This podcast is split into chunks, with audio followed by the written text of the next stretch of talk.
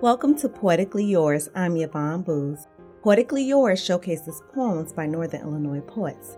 This week features Charles White and his poem, Ode to the Essential. Ships crossing waves, human cargo chained in the belly of a monster. Landed 1619 on rocky shores, lives and identity taken, forsaken to the task to create rich men in their own blood. Now the task is running America. Others locked down while the black and brown make the world go round. Dying not on ships or plantations, but in hospitals, bearing a diabolical demon named COVID-19. We must honor these heroes, risking loved ones daily as they return home afraid to touch their own progeny. Essential, yes. Essential to children, essential to spouses, essential to parents.